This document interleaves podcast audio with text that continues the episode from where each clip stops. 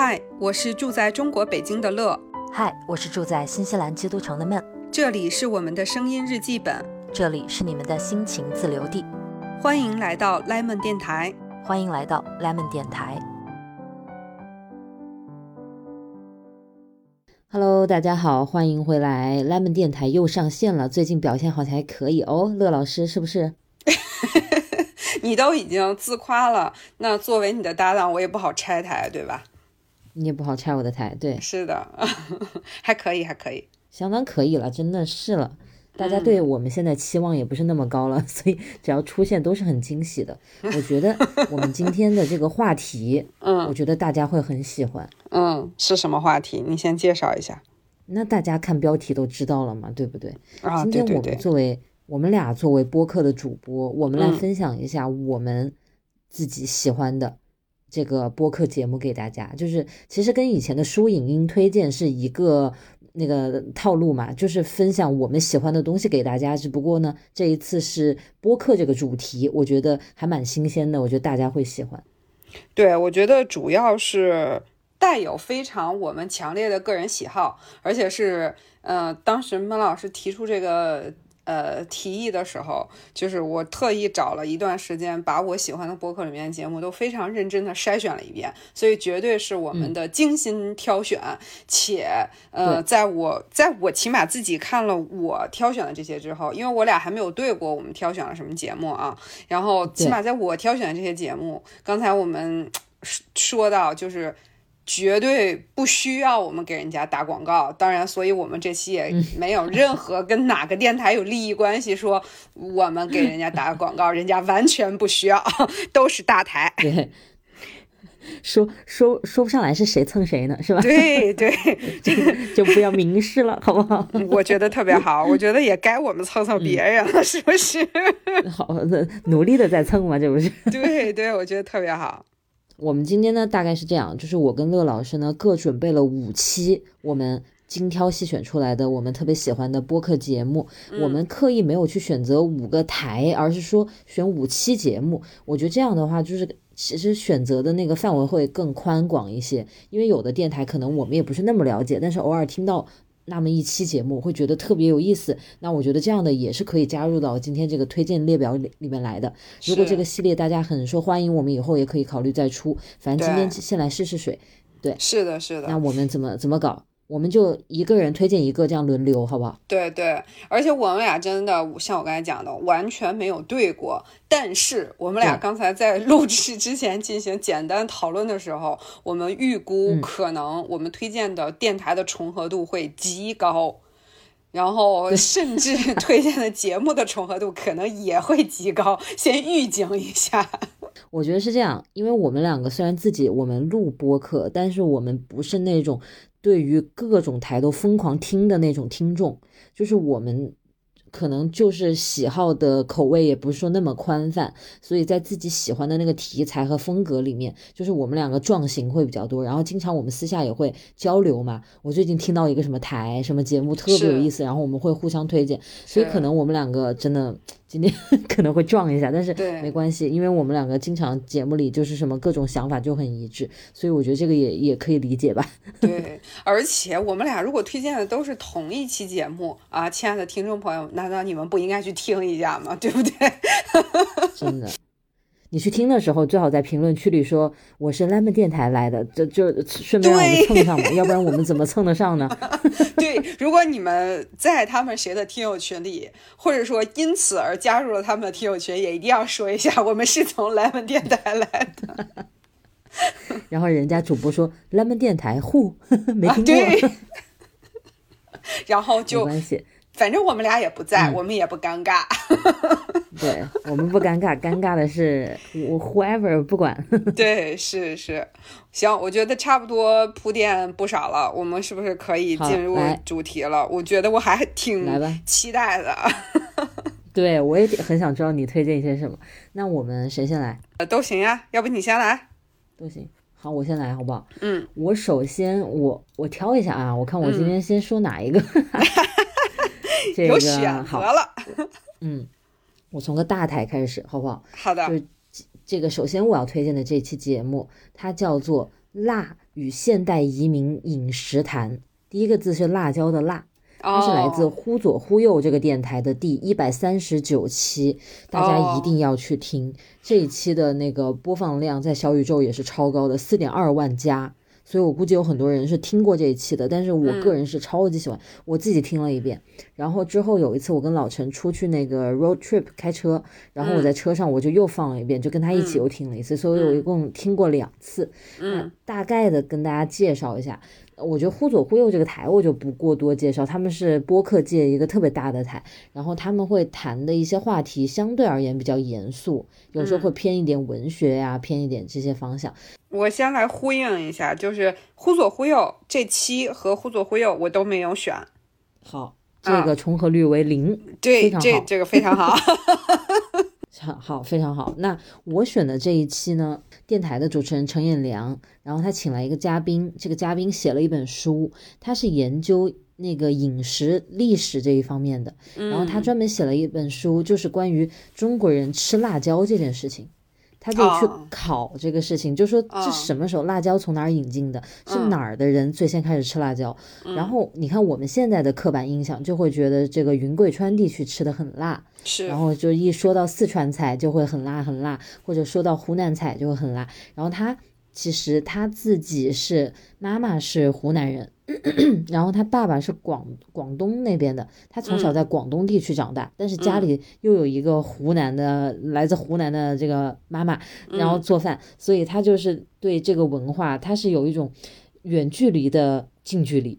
不知道能不能感觉到这个意思，对吧？他离这个地区很远，但是他又每天他的饮食起居里面又有这个辣的文化，然后他就去聊，不仅是从他自身出发，也从各种文献资料、各种学术的方面讲了特别多有意思的事情，比如说以前的这个所谓的。有名的川菜是什么样子那？那跟现在是特别不一样的。嗯，但是现在大家就会一提到川菜，你不辣，这叫什么川菜？就会有很多这种虽然很学术，却又跟我们现实生活特别紧密联系，就每个人都能从中觉得有很生活化的东西，都能看到自己生活点滴的这么一期聊天。就虽然他聊的话题，其实他他这本书应该是学术方面的书，但是我就是听了这一期之后，我就对他这个书超级感兴趣，因为我本来对饮食这个方面，我觉得可能很多人都这样吧，就是本本来又爱吃，然后去聊一些关于吃的东西，就也会很感兴趣。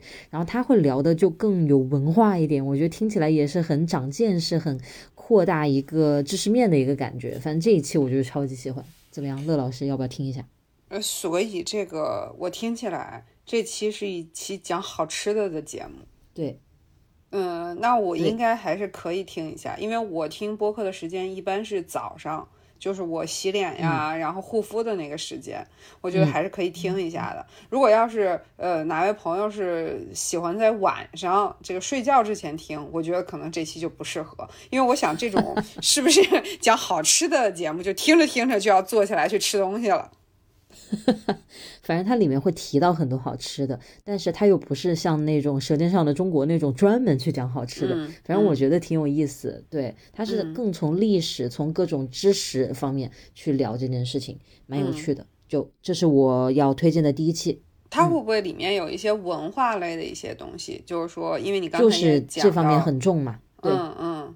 就是很偏文化这一类。这个应该还是很有意思，因为这个川菜不仅席卷全中国，就这个辣，不仅席卷全中国，也席卷全世界的感觉。就川菜馆，包括那个国外也有很多嘛。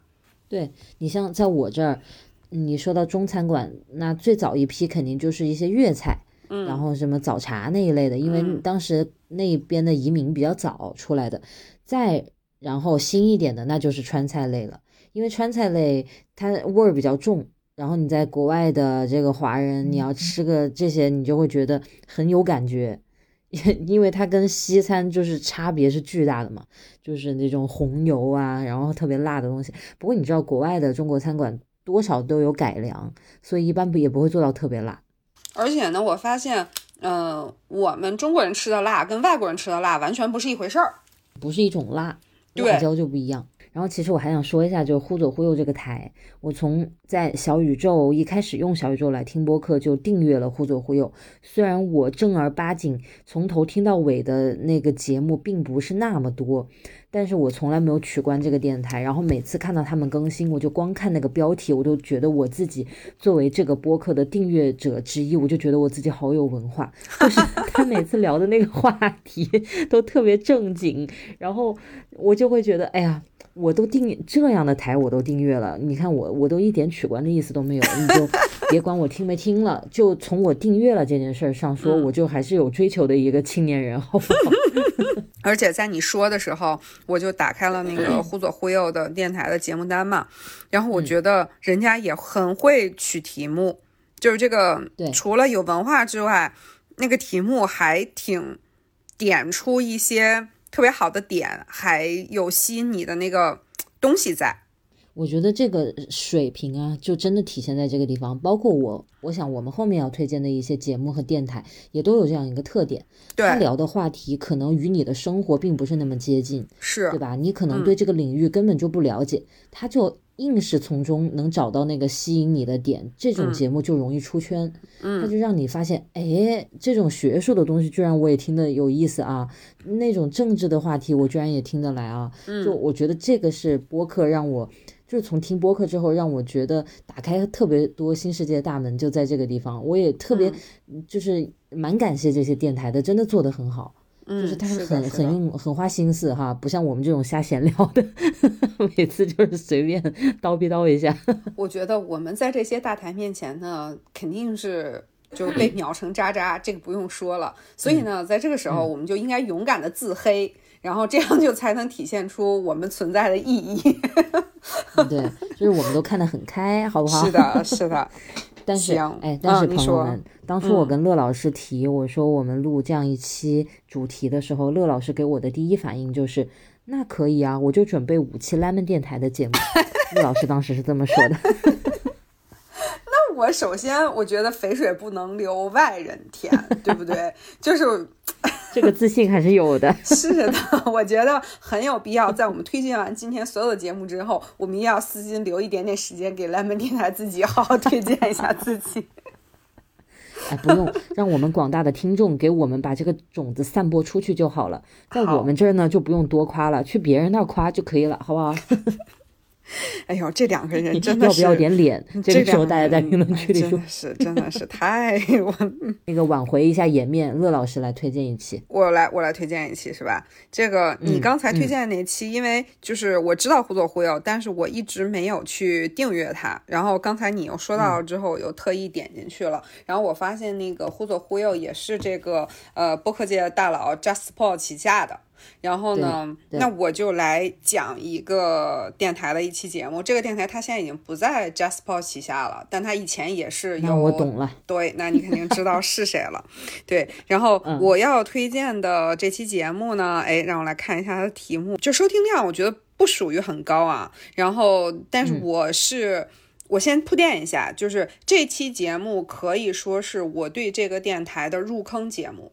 其实很靠后了，但是呢，因为之前他家的这个节目我也零零散散听过一些，因为你以前介绍过一些，我看别人也推荐过，嗯，所以我零散听过一些，但是我都很多都没有听完。然后呢，我要推荐这期节目是我第一次从头到尾听完，还想再听一遍，然后就有很多的细节非常想再去了解的这样一期节目。然后我收听它的时间大概是九月份，然后这跟我当时关注的一些事情比较相关。然后它题目叫“这个从深元号到金泰号，韩综变迁史与雷打不动的编导们”，来自于超级大台东亚观察局。OK，这个我觉得可能很多我们的听众都知道这个电台，因为他们也确实是很火，经常出一些那种。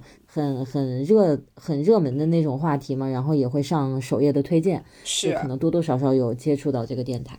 我一直是超喜欢他们。那乐老师先说一说推荐这一期的这个点，好不好？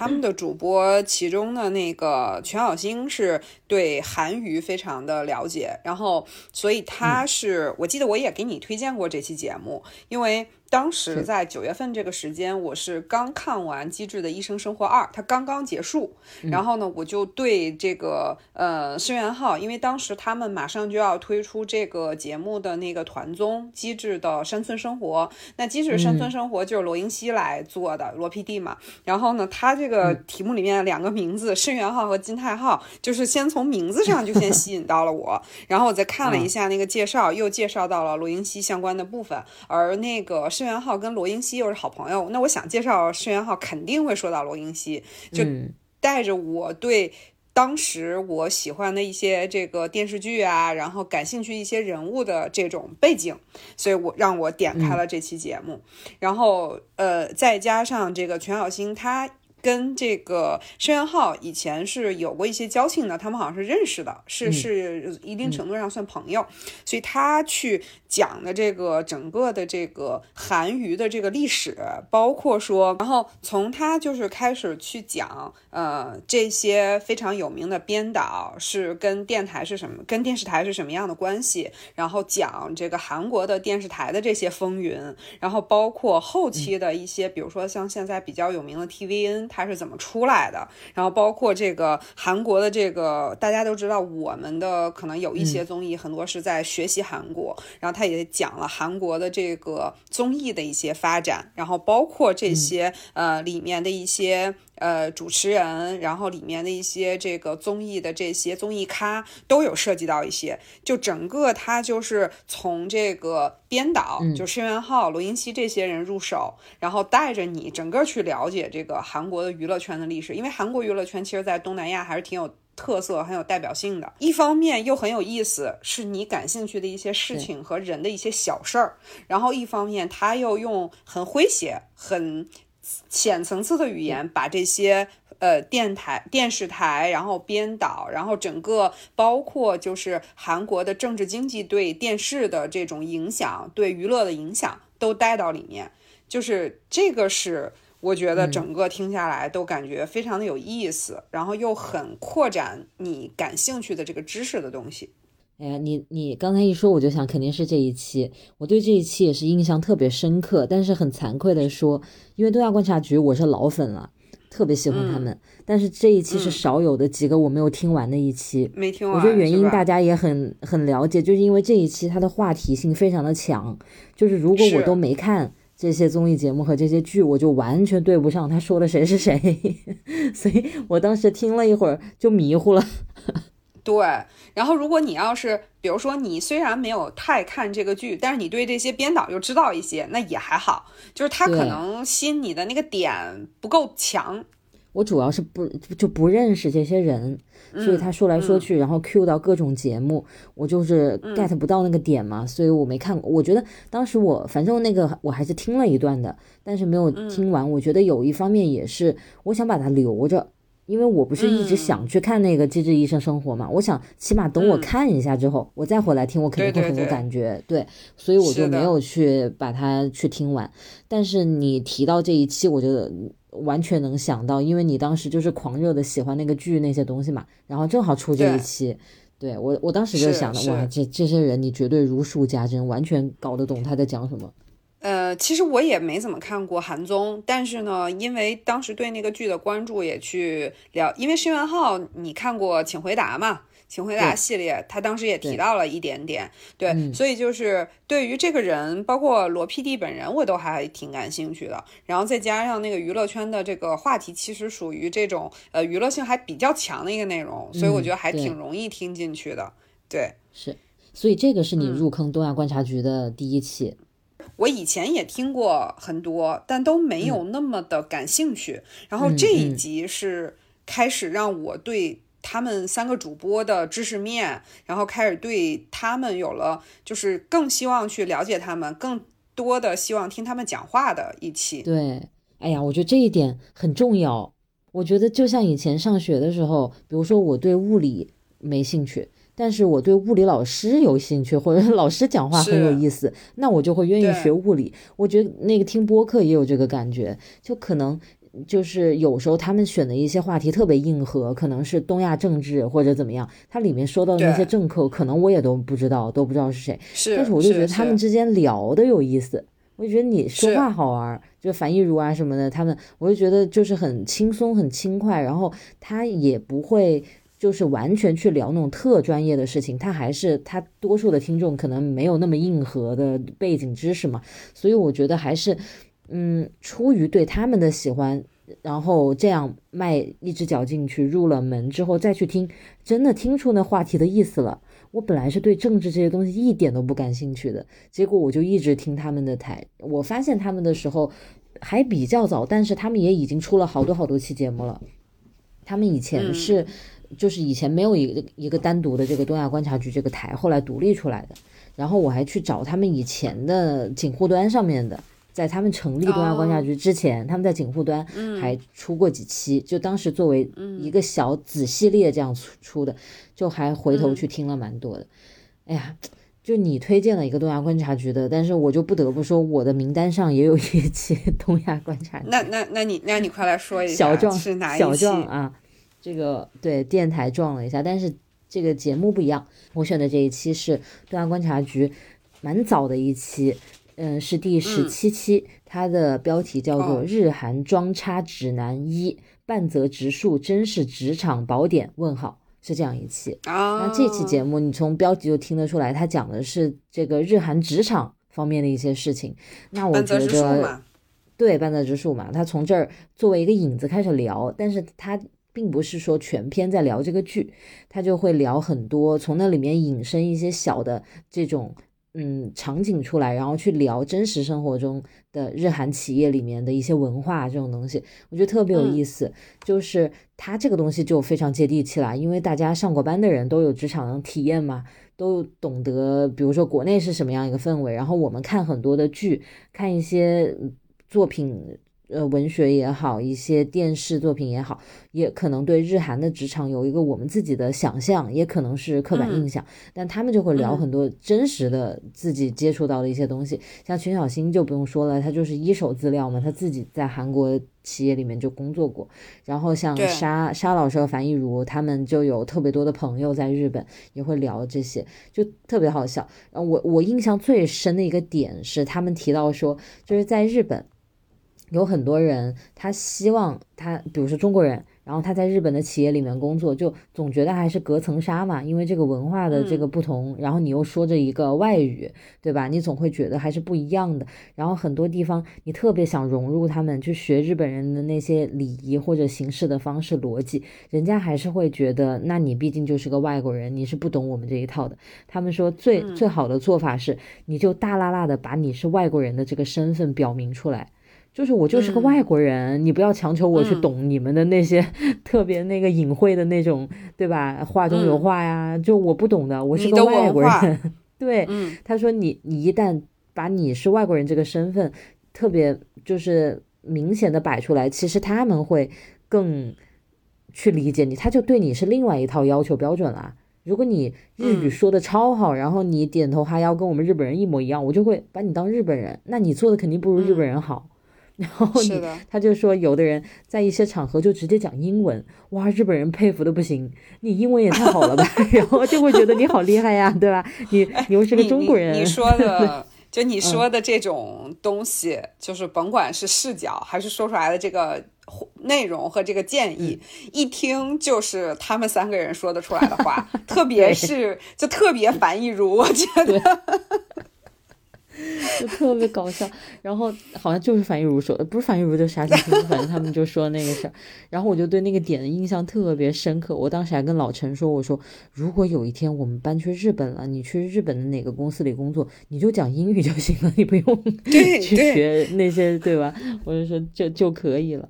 反正我当时听的特别搞笑，我还放给老陈听了这一期，我真觉得大家会喜欢的，就强烈推荐这一期给你们。你你说的这期我准备去听一下，因为最近的对最近的其他的一些节目我都没有什么特别特别喜欢的，然后就是所以我可以把那个东亚观察局以前的老节目再拿出来听一听。这个毕竟节目这个宝藏特别多，真的是吧？这个我我要澄清一点啊，我不知道说这个话会不会那个让樊一茹关注一下我说的话。我跟 你说，我。对我，你知道我们当时为什么就是原来零散听这个节目特别不喜欢吗？我记得我好像给你讲过，我觉得樊一茹讲话的腔调，我当时觉得特别的油腻。哎呀，我们柠檬姐才混不出去了，得罪大台了，碰瓷儿是不是？哎呀，笑死了！我我我我真的早期我忘了那期节目叫什么了，因为嗯，我记得当时咱们俩都听播客的时候，咱俩就是都想去听一些跟日本文化相关的一些东西嘛，所以那阵儿咱俩就讨论过。然后我忘记是不是你说的东亚观察局，还是我自己找到的，因为他他东亚观察局太指向性明确了，一看就是日本、韩国这些事儿，所以我就也会听到。然后当时呢，应该是我都忘了是啥节目，反正是樊亦茹说话，我一听我就说，哎我，说这个人说话这个油腻，然后不想听，然后就听了那么几次，然后不行，然后现在又觉得他贼搞笑，你看这是不是打脸？对你太打脸了。但是我觉 得，就是我从我一开始听，我就我我倒是没觉得他油腻，但是我听前几期的时候，我一直闹不清楚全小新到底是不是中国人。因为他讲话有一点那个东北那个口音嘛，有时候有一点点口音，但是他又对韩国那么熟那么了解，就他那个了解程度，我觉得已经不是一般一个那个记者派派驻外的记者的那种程度了。我就觉得他是个韩国人，你知道吗？就尤其我早期听了几期，他们聊一些饮食那些方面的，就还不是政治，就可能更让我能带入的一些话题，饮食生活这个方面，我觉得天呐，他他绝对就是韩国人。然后我在网上。各种查，但是又查不到资料。我真的认认真真做研究，全小新到底是不是韩国人？我特别好奇。然后后来终于搞清楚了，他是中国人。对对。然后我他们三个人里面，如果说我个人偏好，从知识面上和讲的东西上，包括一些表达的方式和逻辑上，我个人最偏好沙青青啊。他们是真的是三个人各有分工，各有都特特点特别不一样，对吧？对，而且都在自己的领域很资深，就是甭管是日本还是韩国，都了解的很透彻。然后说出来的内容，就是你也会觉得，嗯，非常的能给你一些具体的一些东西，然后又有一些抽象出来的他们的一些看法，我就觉得特别，每期节目都还是挺全面的。是的，他们聊的就是很很吸引人，然后他们又确实懂得很多，他就各种对吧，就聊的很有料，就很有故事性，就对，挺推荐大家的，嗯，对。然后我觉得那个东亚观察局，我最近听到他们有一个就是题目起的特别好的一个，呃，就是我不知道你有没有听，是他们比较新的一期，他当时起的名字叫呃永田町的日与夜与青瓦台的是与非。哎呀，他们可会起名，就都是特别会起名，特别厉害，是不是？每次都像对联似的。对，就是他们讲的正好都是就是这个国家的这个政坛的风云嘛，所以正好永田町是这个日本首相的这个官邸嘛，他日与夜，然后对应上那就是清这个韩国总统，那就是青瓦台的是与非。然后，哎，我觉得这这这题目起起的绝了，真的，对。我我要证明，我作为一个东亚观察局的老粉啊，我我不仅每期节目收听，我还看了这个，我还专门从国内买了樊亦茹翻译的那本《平城史》，专门寄过来，我都看了这个书。你看是不是很用心？这本书小短短小小的。我是黑樊亦茹的，你是捧樊亦茹的，我们这个关系很配合的很好。黑转黑转粉，你是。啊，对，我是黑转粉的。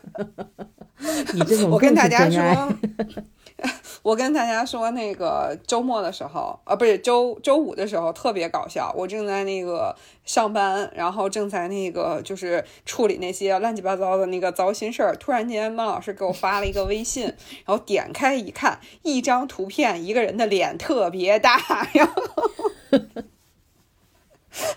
一 一看是樊亦茹自己发的微博，说：“你们看我的脸是不是特别大？” 对他和一个美女的合影，然后他说他自己的脸是那个美女的两倍大，然后我就发给乐老师看。好，那个黑樊亦茹要就此结束了啊，不能继续下去。我我们感到非常抱歉，但是因为我们是铁粉，所以让我们黑一下也是可以的吧？我想，可以可以可以，我觉得樊亦茹不会介意的。是的，好，他根本就听不到。好，来吧，乐老师，该你是不是该你啊？那我说一个稍微新一点的这个电台吧。哎，我也不确定人家新不新啊，这个让我来看一下人家新不新。然后是出了四十多期节目。但也也还可以啦。对，嗯，我要说的这期节目，它的题目叫做，嗯，呃，括号开年书单，然后后面写的是二零二二年即将出版的书，我们最推荐这本，呃，来自于的这个标题我就有兴趣了，对吧？它来自于的这个电台叫不止读书。就是不仅仅是读书的这个不止，对对对，是这样的一个电台。然后他的这个电台呢，就是呃，全是讲这个读书的事情，然后只有一个主播，就是单口嘛。然后，嗯。然后这期节目呢，首先就是我当时看到的时候，就跟你一样，完全是被这个标题吸引了。因为我今年立的 flag 就是多读书嘛。我说那好，那让我来听一听是怎么回事儿。然后没想到我一听。他的这个节目的这个企划，我就特别的喜欢。他是呃，这个主播一共请到了他非常喜欢的，一共是二十二家出版社，就是或者是出版的品牌，找到了他们的编辑，就是具体的责编来推荐一本书。就是二零二二年即将出版的啊，就很多，比如说什么呃果麦文化、后浪文学，什么什么都有。就是大家知道的、不知道，包括理想国什么的，就知道的、不知道的，大品牌、小品牌、新品牌，就是这些出版图书的这些，每个找一位编辑来推荐一本书。然后，所以就是它的内容的丰富量是非常巨大的，然后图书的类型也都特别的不一样。他们这些编辑，因为大家风格不一样，推荐的这个书也不一样，所以他们去表达的这个视角也不太一样。然后就你会觉得都很有意思。就是很多书，我当时听完了就已经默默记下了他的名字，然后就准备说今年等他出版了，我就一定要买来看一看，因为它都是二零二二年将要出版的嘛，就是新书。然后我就觉得是一期，呃，让我特别有收获的一期节目。嗯，因为有的时候你你你会陷入说，我最近要读什么书啊？我应该听谁的推荐呀？对吧？你你会有这种疑惑的时候。然后我就觉得他做了这样一个企划，是一件就特别有意思，又 还挺给你一些这个内容的一个这样的一期，我就蛮喜欢的。哇，最一开始你说这个标题的时候，我以为。这个里面要推荐的是一本书，然后你说是三十二家的编辑，然后每个人都推荐，我就哦二十二家，我就顿时觉得我去这一整个书单，那我也超级感兴趣，我特别已经迫不及待这一期立刻加入我的那个播放列表。是吧？这这个他，然后后来我又听了一期他讲的其他的一个节目，就是他是其中以前的一期讲这个人自己读那个日本的社会派的推理文学，就是绝教那那个那那种类型的，他也讲到了绝教。然后呃，我觉得他讲的方式我还蛮喜欢的，其实就是你像讲那个推理的这种书，其实很忌讳剧透。对吧？对。但是呢，如果你不去涉及剧情呢，那你说你推荐一本书，你又没有办法 特别好的去推荐它。然后他就是以一种点到即止的方式。然后去介绍了这些书和他的一些想法，然后他自己的一些认识。哎，我觉得这个讲述的这个视角也挺好的。哎，这个可要功力了。这件事儿就是你既要能概括出他讲的是什么故事，你又不能透露具体的一些关键的点，你还要让听的人感兴趣，可难了。是的，是的，啊，所以我觉得，然后这个人的声音，我觉得也还呃挺清新的一个男生，所以我听起来蛮舒服的，嗯，我还挺推荐他们的其中的一些节目。你刚才说到，你说这个电台属于比较新的嘛，然后我我就在心里想，我好像都很少接触新电台，因为我就会觉得，就是好像在这个方面，就总觉得自己的要求就是。就是，比如说我有好几条要求，然后筛选下来之后，我愿意长期长期去听的台，就好像就那么几个似的，所以我就很谨慎。一旦我要点开一个我没见过的电台，我就很怕，比如说当然这个地方完全是我自己出于我作为一个听众的这个角色啊，就是你你要说我们作为播客的主持人，我们肯定也毛病一大堆。但是当我转换成听众这个身份的时候，就是我自己的那那点小倔强的要求就显得格外的 那个明显。比如说，我就很怕那种主持人说话很尴尬，就是比如说一个人说了，另一个人没就接不上，或者很尴尬那种，我很怕气氛尴尬。然后我听着我就很尴尬，这种，嗯，或者有的就是它节奏我会觉得很不对劲啊什么的，反正自己听的时候就很挑。然后你刚才一说那个是一个人的，我突然还会觉得，哎呀，一个人的其实还好一些，因为他他也不需要等着谁去接他的话，他没有那个搭，没有去合作的这个点，他就自己就一个劲的往下说就好了。其实流畅度是可以保证的，对吧？然后后面没想到还有那么多嘉宾，我的天，这一期真的太丰富了。我刚才讲到了这期节目，他本人完全没出现，他就是在最开始说了，说了一下气话，说我这期是请到了二十二家出版社的编辑推荐一本，然后后面就是每个编辑分别说，然后每个人的篇幅也比较有限，但是这期节目给我一种听完就是真的要多读书，我就感觉这些编辑讲话都是特别的不紧不慢，心里特别有数，所以我说。多读书，甭管读什么书，都是一种慢慢的文化的积累。就给我一种感觉，就是我还是应该多读书，才能成为一个心里有积累、心里不慌的人。嗯，这样很好啊！听了一期节目之后，就是更。觉得点燃这个热情，对不对？我觉得这个影响就就很积极。然后我想顺便说一句，就是我听完这期之后，就是我最期待的一本书，然后可能挺俗的。然后大家如果也听了，孟老师如果也听了，也我们也都可以在评论区分享一下。如果你听了这期节目，你最种草的是哪本书？我先说一下，我最种草的是东野圭吾即将出版的这个《天使与蝙蝠》，是一本完全的新书。好的，那到时候这本书出来了，乐老师也可以在电台里面跟我们大家喊一声啊，我们都优雅制屯，到时候等着您的通知。好，接下来我要推荐这一期呢，又是一个超级大台，就是可能大家都知道的，叫故事 FM，就是我也在我们的电台里我也提到过，我自我在我自己视频里也提到过。那我要推的这期节目呢，就是各种。就是你知道他几百期节目，那好听的太多了，对吧？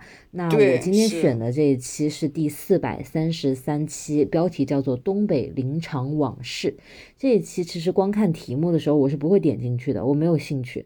就林场，就是那个伐木的那种树林子，就那个往事。东北是吧？刚才说对东北啊，我先插一句，我听到了这个题目之后，我脑中突然间想到了一首歌。啊，漠河舞厅，漠河舞厅，好吧。你有没有听过？就是我，我也是听了那个歌之后，就看了背后的故事，所以我就联想到了这首歌。嗯，我我我都会唱，真的是了呢，对吧？对吧？我就想到了这首歌。没事，你继续。当时呢，就是故事 FM 他们是达成了多少多少期节目，比如说七百期、八百期，然后他们就出了一个观众投票，就说你最喜欢的十期。是哪时期？然后这个东北林场往事就在这个 top ten 里面很前面的排名。我当时看了之后，我就很震惊，我就说，因为他们的基本上我就是疯狂的往回听，我就是觉得我自己都听的差不多了，结果居然这一期我漏过，然后被那么多人投到前面，那我是不是一定要听一下，对吧？好，我就点进去听了，结果哇，我听了之后就是超级印象深刻到现在，因为它其实是一个。这个讲述人呢，他是在这个林场长大的，他就出生在这个地方，成长在这个地方。但是他长大了之后，他走出了这片东北林场，他成为了一个纪录片导演。所以当他在选题的时候，他就想说，我要回去拍这一片。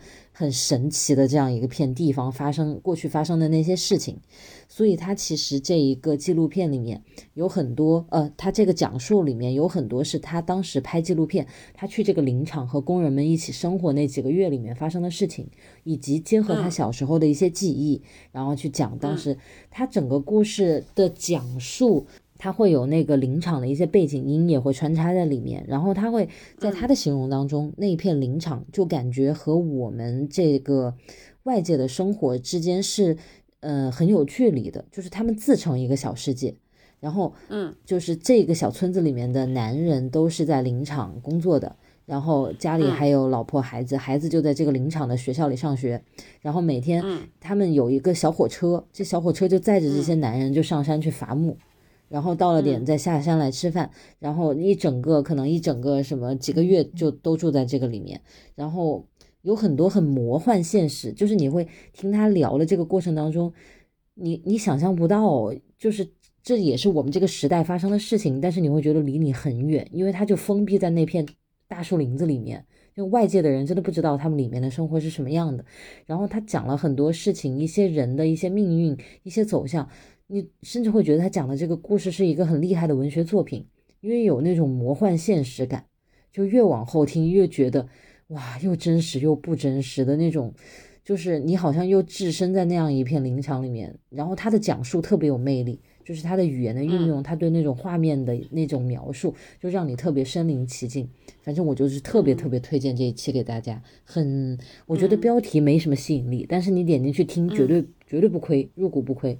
嗯嗯，这个呃故事 FM，我觉得它是一个就是呃很抓这个，甭管是热点还是这个。当时的一些什么内容，就是他其实，如果你回到那个时间点去听哈，我发现他其实跟的非常的紧，因为当时当当然他们也是一个非常大的团队，我估计人家这个选题啊，然后这个团队都很多人的，然后这个这个方式可能真的就是人脉也多，然后你想录什么他就能找到什么，但是他很难得的就是他每回找到的这个讲述者，就是讲述的这个方式，讲述。的内容讲述的视角，可能这也跟他们引导的好有关，都是一个会让你能够带入进去，愿意去体会这个讲述者心情，能够跟他一起去有一些这种共鸣的这样的方式，我觉得这就还挺难得的。所以说节目质量一直确实还是很好的。是的。我我个人是超级大 fans，就是故事 FM 这个电台的超级大粉丝。嗯，我觉得我从这几百期节目里面最大的一个感受就是，有很多人讲的故事，那叫就是抓马到一个不行，对吧？你会觉得小说都不会这么编，狗血的电视剧都不会这么编。然后他就讲，这是他的切身经历，你会觉得很震惊。可是如果这样一个经历是在网上的一个故事贴出来，一个文字，或者说一条新闻里面讲出来，有一个人怎么。怎么样了？就你特别容易会去 judge 他，就是真傻。你为什么要去当别人的小三呢？那小三都该死，对吧？大家都会有各种各样的一些立立刻就有那种道德卫士上升。但是你当这个当事人自己去给你讲这个故事，并且是他自己的声音，他自己去描述当时的那些心情，我就顿时就会觉得都是一样的人。就是这里面真的要有一份理解，也不要那么多的去 judge 别人，因为他是那个当事人，他。就是比如说，他吃了很多苦，你听着你会觉得他做的选择很傻，那难道他自己不想避免这件事儿吗？但是他是要去承担这个苦的人。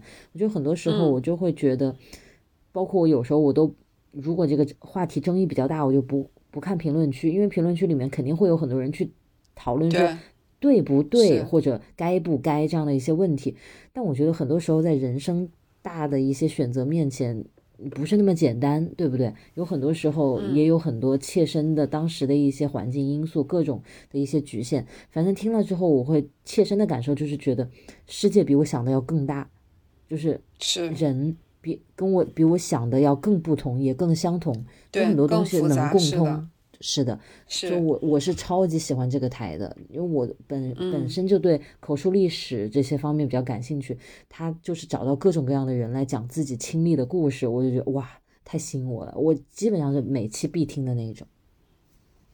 这个我这次也选了一期故事 FM 的，但对，但是呢，我我要说的就是，真的我听东西总是可能，我记得咱们以前录过一期节目，专门说标题党这件事情的影响嘛，就是所以有的时候故事 FM 早年我看到它的一些标题的时候，我会想，又是个猎奇。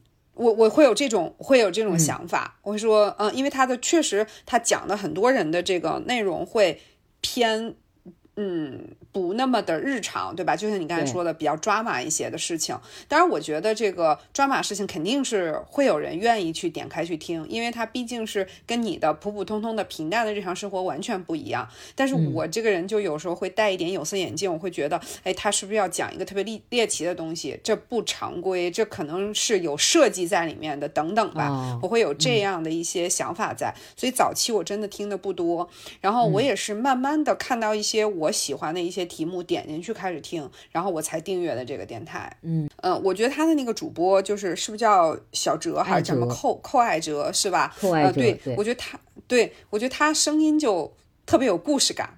嗯，就不知道 为什么，就配上他的那个音乐，他一讲话就一种偏冷静，但是又很有同理心的一种声音，就是很有。很有故事感的一个声音，然后我推荐的这期节目是他的五百五十八期，名字叫《一点五代移民，融不进的异国，回不去的故乡》。我不知道这期你有没有听过？我有听。这个是讲述的是一个那个男孩子，其实他本人就是这个一点五代移民，嗯，就是他整个讲述的这个呃过程当中，就是他。因为他这个题目起的是“融不进的异国，回不去的故乡”嘛，就是给你的感觉就是这个人很分裂，然后很难受，在被拉扯。然后我整个通通过这个男孩子讲述的过程当中，我真的就是深深的感受到了他的那种纠结，他的那种两边拉扯的难受，然后他不得不去面对的那些他并不想面对的那些事情、那些过程，然后一边是。祖国的父亲，一边是异国的母亲，都是血亲。然后他又很希望他的家庭能完整。然后他那种对于原生家庭的那样的一些感受，和他又需要去面对外国，又需要去面对自己的文化，他的这种的拉扯，包括他最后讲到，就是他很喜欢中国的乐器，他也一直在学习和这个演奏中国的这个乐器。他整个人带出来的那种就是。完全没有一个说年少强说这个愁滋味的那种感觉，真的就是你你你听他的这个讲述，会觉得他虽然很年轻，但他经历了可能已经是一个就是老年人的那个经历的 那些事情和那些经历，就是让人非常的有代入感。呃，故事 FM 很多东西都是你听完之后会让你去想，会让你去想说，他经历这样的事情。呃，为什么会有这样的一些经历？是不是这个移民？就比如说他讲的这个移民这件事儿，是不是我们看的说真的那么的精彩，那么的光鲜，对吧？或者说真的那么的不堪，那么的，嗯，有很多的困难。其实他讲的是一种现状，是一种很真实的一种东西，就会让让你想象很多一些事情，然后你再去，嗯，站在他那个角度去理解他。是我记得那个男生是去澳洲的那个，是不是？对。嗯嗯，我对那一期还蛮有印象的，反正我就不过多剧透了。反正我想应该乐老师说的是我我听的那一期啊，那一期我也喜欢，就确实，嗯，是的，年纪轻轻但是经历的事情非常非常的多。我觉得这是对，好像是一类上故事 FM 的主人公的那个特点，就是嗯，就感觉怎么每次那个命运抽签，他都要抽中那个。很有起伏的那一张签的那种感觉，是是，哎，很多时候我觉得，我觉得虽然这样就比惨不好，但是很多时候你听了故事 FM 之后，你就顿时觉得，哎呀，知足吧，要啥自行车啊，自己这个日子已经很我这点算 啥？对对，就会觉得 是吧？人家都经历那一种事儿，就你这点小困难算个什么，对不对？就很多时候听完都有这种感觉，是是。我我们现在又重合了一个一个电台了，一个电台然后这个对对两个了已经，然后下面看孟老师讲到的这个会不会再 撞啊？哎，我其实呢，就是我们一开始讲了说我们两个没有对过答案嘛，我们不知道对方要推荐哪些节目，但是有一期节目啊，就是我想接下来这一期来说它吧，我觉得这一期节目很有可能也出现在你的那个 list 里面。我我真的觉得，我觉得不是撞电台的事情，是直接撞这一期的事情。嗯，你说说，我好，嗯，看看我我 Q 一下啊，嗯嗯，就是这一期节目是你推荐给我的，当时，嗯，有没有这样一期？然后呢，他是一个人，就是没有那种对谈。嗯，明白。嗯，你请问你这你有没有这样一期节目在你的 list 上面？呃，我这次没有选这个，除了刚才的那个不止读书之外，这期我这次我没有选到，但是我可能知道你说的是哪一期，应该也是我很喜欢的一期。嗯，那看来没有转。好，那我就直接说了。好好是。这个现在进行时的第十五期，这电台叫现在进行时，第十五期叫做乘上山手线来一场东京漂移，啊，这期节目乐老师当时推荐给我的。那这期那这期真的是太经典的一期了，但是我可。说实话啊，我这次可能就是从我收听的列表从近到远这样翻着选的嘛，就是我可能确实会选择有一些偏颇，但是确实孟老师说的这期节目真的是我当时听《现在进行时》的时候就印象特别深刻的一期节目。对，其实我本来是没有听这个台的，然后当时乐老师第一次跟我提，就是说让我去听一下这一期，然后这一期节目也很短，只有二十四分钟，她就是一一个女生，她她是写了一篇稿子，其实她是把它念了一遍，是，所以其实整个那个娓娓道来的感觉特别好，因为她不是像我们这样即兴的讲话很口语，它其实里面有很多表达是更精雕细琢一点的，听起来感觉更好。那这期节目如果大家现在去。听的话，你们翻一下评论区，应该会看到我留过一句言，就是上大概上个月的时候，我说，嗯，太喜欢这期节目了，已经不知道听了多少遍了。因为这期节目，我真真的是每隔一段时间就会拿出来听一下，因为它又特别适合当那个背景音。它就一个女生在那讲话嘛，她讲的是那个东京的山手线这条地铁这个环线。然后山手线呢，其实串到的是东京的一些很热门的一些大站，就像我们这种游客一般去的话，就特别愿意住在山手线附近，因为我们可能要去的地方也都在这条线的沿线上面，就很方便。嗯，所以当时乐老师分享这期给我，我们两个当时是特别有共鸣，因为里面他的那些站我们都有去到过，对不对？所以就很熟悉的一种感觉。他最最最最让我喜欢的一个点，当时我还跟乐老师讨论这个点，就是它里面会去讲山手线的几个。站，然后每讲了一个站，比如说接下来是涩谷站，它就会播放涩谷站的那个站台上地铁的那个声 音，因为日本东京的那个地铁站不同的站，它那个音乐不一样。然后他会播放涩谷站的那个音乐，然后就是那个地铁上那个女生就用日语播报说，对，接下来是什么什么站，就那段，哇塞，超级有代入感，就当时我就是空投那个地铁站的感。觉，又尤其是这个疫情之后，就旅行又不可能，然后我跟乐老师又有这个日本之行的约定，这个 Lemon 电台的粉丝都是知道的，所以我当时听他推荐给我这个之后，我真的哇塞，我真是太。他他恨不得就立刻飞过去开始这一趟旅行了。那如果是对那个日本旅行这方面有兴趣，就是你去过或者你对这方面比较了解的朋友，你听这一期你一定会有一样的感觉，就是你就会仿佛觉得自己已经置身于这个地方，或者你就会特别清晰的回忆起你自己在那个地方玩或者在那里走路在吃东西的那种场景，就特别喜欢这一期。嗯，是，就是。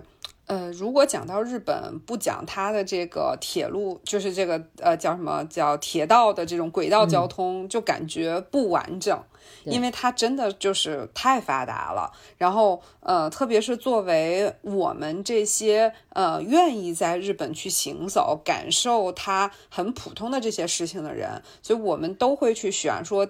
这个地铁一定是我们出行的第一要选，所以大家都会去选说，我的这个酒店可能就要在这个地铁的上面对吧？然后非常方便我们出行。我们要去的每一个地方都是在每个地铁站下来，就是一定会要用这样的一个方式。所以就是，呃，当时我听到那期节目的时候，我就觉得。呃，因为我当时最后一次去日本正好是疫情开始之前，很就我回来很快一个月就疫情了，然后我到现在想到那一次，我都觉得很幸运，就是我能最后在那个时间去了一 次，对。然后当时我那次也是，就是住在山手线的沿线，然后也是一直坐这个山手线，所以就我。当时听到的时候，我就跟孟老师说：“我说，哎，这期因为原来我们两个也都说过，说，哎，去日本我们肯定是住在山手线附近嘛，就是去哪儿都方便。所以我说这期你一定要去听一下。然后再加上这个现在进行时的那个主播，应该是叫赵慧，是吧？是这个名字，对对吧？嗯，他是现在还在日本生活，所以我就觉得他讲的很多的东西都，嗯，特别的现在的日本。”就是他出发的那个视角，都是跟我们普通人去感受那个日本的那个视角很贴近，所以我也很喜欢现在进行时这个电台。是的，反正那一期我觉得那一期是格外特别的一期，因为其实我有听别的，他也是跟嘉宾对谈啊什么的之类，这样几个人一起聊天，唯独那一期是一个他自己的一个独白。然后加上那个音乐啊，整个剪辑的那个感觉，我真的觉得那一集满分，超级喜欢那一期。然后，嗯，就对，就像我前面讲的，我说我都听了好多次了，就是大家去听一下，可以看到我的留言 在小宇宙。好的，我一会儿去找一下，然后我去回复你一下。蓝门电台太太爱蹭人家。是的，是的，怎么地吧？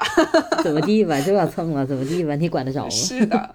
好，就是老师来。他们他们最近，我就想到那个现在进行时比较新的，还有一期，我不知道你有没有听，是那个呃赵慧和另外一个住在京都的女孩子对谈，然后那个女孩也是在讲，是吧？那期也很好，那也很好听，非常的那期就非常的就是日常，他们聊很多生活上的事情。嗯，就对比京都和东京各种什么购物呀，什么各方面的，就听着很很很爽。是的，那我再来推荐一期吧。这个我推荐的这个节目呢，就是它更新的非常的随机，然后比我们随机多了。然后真的，嗯，对，非常的随机。然后我刚刚去看了一下，它到现在也才三十多期节目。这个也是量比较少，然后这期节目呢，就是它是以我个人觉得啊，它是以这个主播的声音好听为最开始最最吸引我的点。她是一个女生，真的声音特别特别的好听，就是真的是可以专门去广播电台里面做节目的那种人。哦，然后她做的这是一个音乐类的节目，然后我来推荐的是她的第二十三期。嗯，叫做除了北京欢迎你，我们还记得哪些奥运歌曲？这期节目呢是在二零二一年的八月份的一期节目，当时正好是东京奥运会的那个时期。然后这个主播就邀请了一个当时也是就是经历过这个北京奥运会的这样一个音乐人啊，邀请他一起来对谈，他们聊了。就是方方面面聊到了很多的奥运歌曲，就是当年北京奥运会的歌曲，以及就是更早一些的奥运会和更晚一些的奥运会的歌曲，就是那些特别耳熟能详的，什么 Hand in Hand，就是他们都有提到。然后中间还有一些比较冷门的。就是他们去这个给大家再介绍一些，然后包括中间就是啊，它中间还有很多那个特别逗的那个事情，就是嗯，我我不知道你清不清楚，就是闹太套其实是从奥运歌曲里来的。对呀，是的呀，那是一个奥运歌曲，我记得。对对，我我我已经忘了它是奥运歌曲了，但他一说，哎呀，就回回忆那个画面，真的还还蛮逗的。然后回忆起来。我都回忆起来，他那一句的时候，手往上一扬那个动作。对，是的，是的，是的。然后包括就是他们也。讲了很多，就是有一些这个呃奥运的一些内核精神，他们的一些理解，然后包括就是很多的音乐大师跟奥运会之间的这个联系，然后包括像零八年北京举办奥运会之前，其实是有汶川地震，然后。好像当年还冬天的时候发现发生那个雪灾，然后就有很多当年的一些回忆，然后带着当年的奥运的歌曲。然后又带着这个当年对奥运的记忆，然后放了很多很多跟奥运、跟体育相关的老歌、新歌，然后那个时候的一些歌，然后我就觉得哎，特别的有回忆涌上心头，然后又又在那个时间点又觉得很应和这个内容，然后他最后那个节目落也是落在说我们冬奥再见，然后呃，我我觉得如果大家听了我介绍对这个节目感兴趣，你再回去听的时候也会觉得想会心一笑，很有意思，就是听了很多的歌，听了很多的背景的一些有意思的小故事。我觉得播客真的是很适合聊音乐的一一个载体。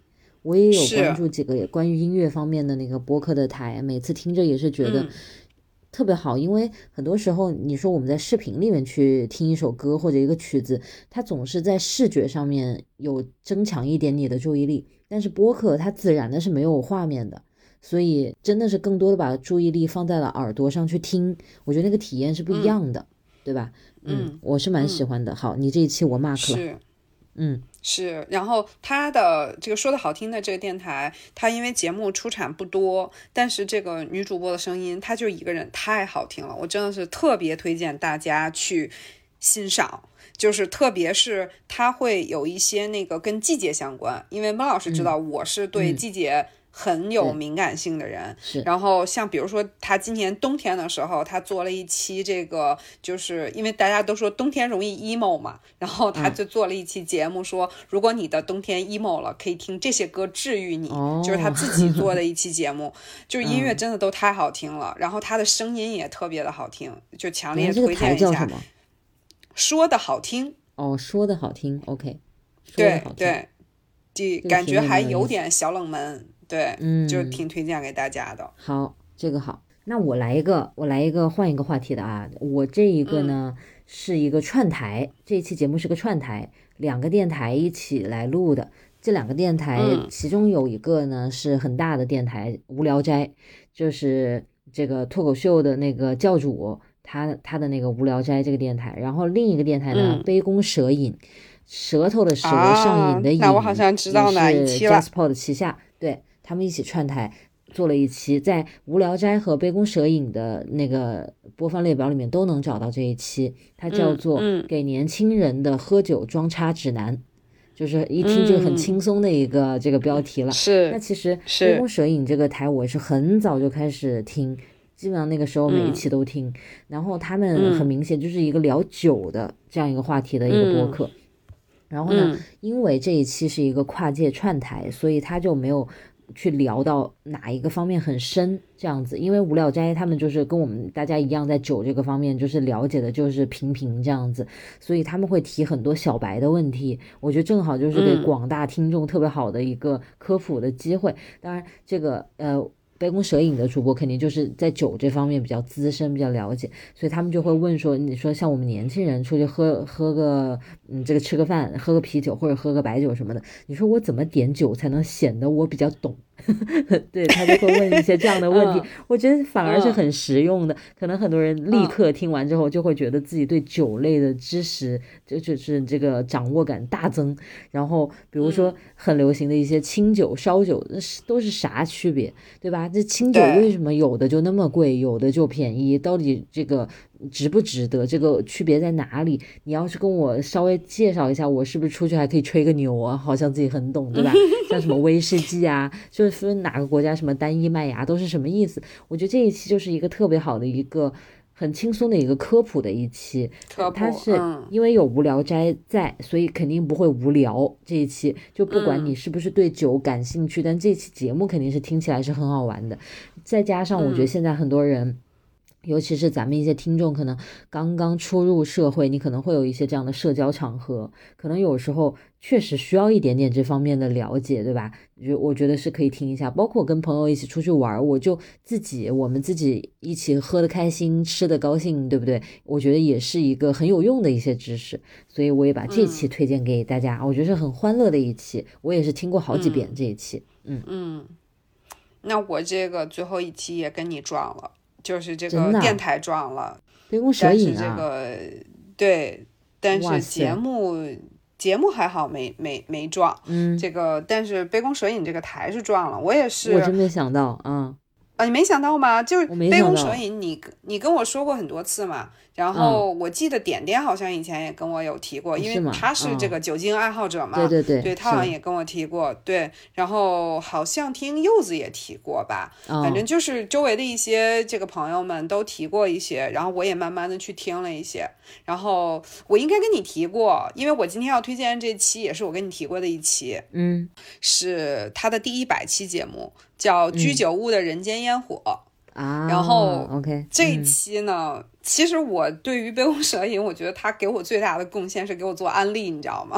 这个就是 是就是这期节目我听完了之后，我就去了他说的北京的一个呃居酒屋的聚集地，我就去打卡了。哦然后就就体验还挺好，对我记得嗯我当时还跟你说了，对，然后他我听了他其他的一些节目之后，就是我记得他有一期是讲一个跟酒精相关的电影，然后我就去看了那个嗯电影，然后 就是 全方位安利，特别的安利特别成功。是是是，这期节目其实就很简单，他其实是讲这个日本的这个居酒屋文化嘛。然后他当时请的是一个，应该我记得是一个北在北京的挺早开居酒屋的一个人。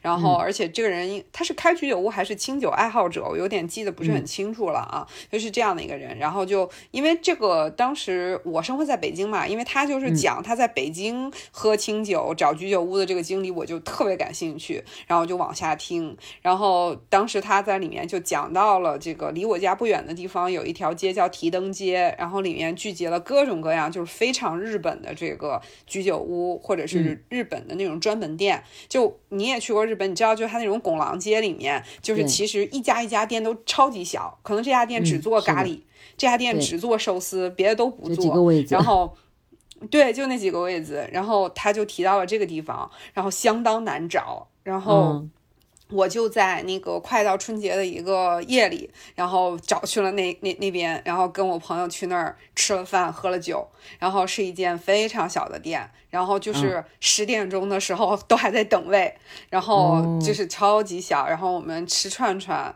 就吃的那个，就是他那家是以做那个鸡的各种部位为比较有名，然后喝了各种酒，然后当时就因为我当时一直在等我朋友，然后我在嗯等的时候，我就又翻到了这期节目，又坐在那儿，我还听了一会儿这期节目，嗯，嗯，对，就很很开心的一个体验。可以可以可以，这一期嗯 mark 一下。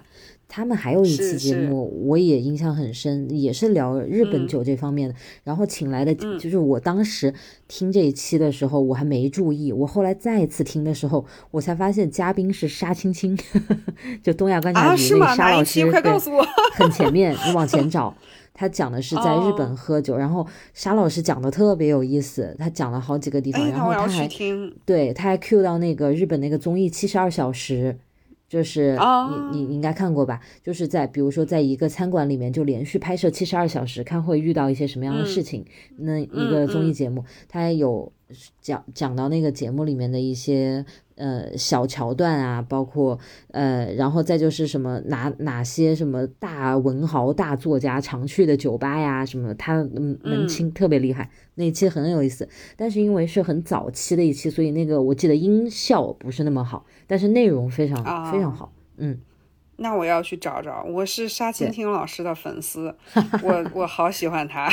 沙青青老师是串台王，那你可以听的好多呢。他还串那个古典音乐的节目，也串的很多。对，哦，对，天方乐因为我听他说，对我我我不是后来就是喝酒，就喜欢上喝酒，同时也喜欢上听那个古典音乐嘛。嗯然后我就后来听他说，说他去那个古典音乐的电台去那个串场，串，然后，而且呢。对，然后他自己还说他是生活在上海嘛，然后他说他那个生活在上海他是不开车的，然后我嗯说，哎呀，这跟这跟我也很像呀，然后就又加深了我对沙青青老师的滤镜。而且沙青青老师，我我一开始我以为他是那种很老学究，就是他研究一些历史啊、学术方面的一些东西、文化方面的。对，我后来发现他对那些二次元那些东西超了解的，就是各种动漫，啊然后流行文化，他也全部都了解，我就觉得太强了，嗯，很有意思，我也很喜欢他。对，前两天他们有一期节目，不是讲那个就是譬如说像冰墩墩，就就很很棒的一个那个呃，这个叫什么吉祥物嘛。然后他就讲到了那个熊本熊，然后他就沙星星老师说他是熊本熊的脑残粉，我没想到，一个没想到，搞笑了。哦，我知道他还喜欢那个呢，那种就是那种女团，他那种。就是那种宅男喜欢的那种女女团，我记得他有一个喜欢的女生，是的，这夏青青老师是宝藏，对对对，太精彩了。哎，我们本来在安利杯弓蛇影的节目，然后最后对，怎么回事？我是准备了七个。呃，我就都跟大家提一下吧，反正我也不具体展开了。我看还有什么没说的，还有一个是杯弓蛇影的，还是杯弓蛇影的。然后他这期节目，呃，是第七十二期，然后标题就两个字叫三幕，就是呃三幕画面的那个幕就是屏幕的幕。他这一期很特别，是他们去到了武汉，然后去了武汉的几个精酿的酒吧。去采访他们的这个主理人，然后关键点在于，就是武汉疫情封城的时候，其中一个人他就招待了所有来武汉的媒体们，包括什么呃李文亮的那篇文章，当时就是全网转发，那篇文章就是在他家写的，然后这些人就喝着他他那个啤酒什么的，就是这些记者全部在他家，所以他有特别嗯。一般人体验不到的当时疫情时候的一些经历，然后有很多有意思的事情，我觉得是一个很特别的一期，就是又跟酒精有关，又跟当时那个特殊的事件有关，就是武汉疫情刚爆发那段时间，所以这一期我觉得很特别。那感兴趣的朋友可以去听一下。然后其实我还有一期，就是我觉得这个呃，可能听我们电台、听我们 lemon 电台的朋友。可能都听过这一期，就是柚子上备忘录的那一期，就是什么十元的，但那个我没截图，十块钱的什么文具背后的什么大生意、小生意之类的那一期，对对对，那期播放量超级高的。对，我觉得可能文具圈的朋友都有听。我觉得那一期是就是对于我们玩文具的人而言有不一样的意义，就是第一次在这样一个。更大一点的这个平台上面去聊文具，专门聊文具这件事情。然后我今天还专门看了一下备忘录这个台，也是 Jasper 旗下的，它主要是聊一些营销啊、市场这方面的一些商业这方面的话题。然后他们每期都请各种什么超强的公司那种广告策划什么一些牛人啊之类的，就这样的一些。然后，但是文具的那一期排备忘录所有节目的播放量第二，我就觉得这说明着一点什么，你知道吗？对不对？很厉害的。当然，柚子的那个口条也很好。然后，柚子自己在文具行业也是太熟了，他各种角色都做过，各个环节他都很了解，所以他也聊的也很精彩。所以我觉得，如果没有听过那一期的朋友，然后你又真的了解文具，那我觉得你太应该去听了，你会呃听到很多那个台前幕后的东西。对，你看柚子，呃，他这个去了备忘录，你看。这讲的这么精彩，他也来过我们 Lemon 电台呀，你们也可以顺顺耳听一下，对不对？对对，这个乐老师和柚子还专门有过一期，当时你们在上海录的呢，那期也很很欢乐，是的，我觉得对，这两期连连连连袂这个压轴。我们不仅要蹭人家大台，要蹭这些大主播，我们最后还得蹭一下朋友，蹭了一下柚子，是 怎么回事？那朋友不就是用来蹭的吗？真的是。好。柚子听到这儿，不知会作何感想？柚子白眼翻了好几个了，可能已经。这这一期我觉得那个内容很丰富啊，是不是？我们都各自推荐了这么多节目，我觉得大家有的听了。在 Lemon 电台这个呃鸽鸽子的时候，大家也这个有内容可听，好不好？今天跟大家分享了我们喜欢的电台，那大家也可以跟我们分享一下你们喜欢的，给我们也可。也很好啊，孟老师套路深呀，我刚刚明白呀，原来是为我们鸽子做好了这个 啊准备呀，我突然间，要不然我怎么会提出这么一个主题呢？真的是，你怎么过了这么久才反应过来？是我愚钝了，是我愚钝了。OK，可以吧？我觉得今天这一期是不是圆满的交差了？对我之之前有几期，我们大概是四十多分钟，然后很多人在下面喊时间短。你看这期我们就争取给你们几，对吧？剪个一个多钟头，对不对？对呀，好了，可以了，我觉得，嗯，今天内容非常丰富了，那对吧？大家这个听完之后多多给我们反馈啊，我们当然很希望我们喜欢的东西你们也能喜欢，那就是非常高兴了，对吧？嗯，对，而且我觉得我自己的这个听单上也增加了很多。对啊，可以听。的。那我们也互相安利到了很多，嗯，是是，像我这准备赶紧把忽左忽右关注起来，这么有文化的一个 文化人，我这。对我这不能给那个孟老师拖后腿呀，我得赶紧的也也站在一起嘛。对，听不听是一回事儿，首先要关注起来，这是个态度，好不好？是的，是的，好的。我觉得最后这个落脚点也很好，我们都啊要努力的、积极的进步，对，多多听有营养的播客以及蓝门电台，好不好？那我们今天就先聊到这儿了，可以吗？是的，好，对我们还挺期待大家就是在评论区跟我们分享一下我们今天提到这些节目，呃，如果你也听过，正好是你也听过那些，是不是你也喜欢的？然后，如果是你也喜欢这些电台，是不是又有新的节目安利给我们？也欢迎大家推荐一些你们喜欢的电台节目。我觉得就是我，因为我们作为一个听众，我们也很愿意去听这些内容。对，好了。那我觉得今天差不多了，我们就先聊到这里。就这样，嗯，好，下期再见。